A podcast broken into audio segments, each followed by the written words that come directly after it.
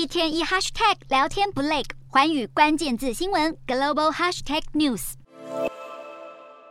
中国的政治大会中共二十大已经确定将会在十月十六号召开，届时中国国家主席习近平预料将会打破惯例，取得第三个五年任期。由于中国国务院总理李克强已经担任两届总理，根据宪法肯定要卸任，而谁将会是中国下一任总理备受关注。香港媒体《星岛日报》指出，按照惯例，中国的总理人选一般要有副总理的经历。而目前符合条件的只有两个人，那就是五十九岁的中国现任国务院副总理胡春华，以及六十七岁的全国政协主席汪洋。在深圳经济论坛和北戴河会议后，胡春华也开始出席各项会议。他在演说中强调，中共必须紧急解决的问题，被视为是对习近平的批评，并且引发经济学家谈论威胁中国的经济危机，包括房地产危机和严厉的清零政策等。有政治专家认为，汪洋出现的几率比较大。因为他显然是资历更高的那一位。外媒表示，在进入中央领导阶层之前，胡汪两人与习近平的关系都不特别密切，但两人都已经把自己塑造成有管理中央政府经验的忠诚副手。路透则指出，外界预期无论是谁继任中国总理，都将会遵循习近平所设定的路线。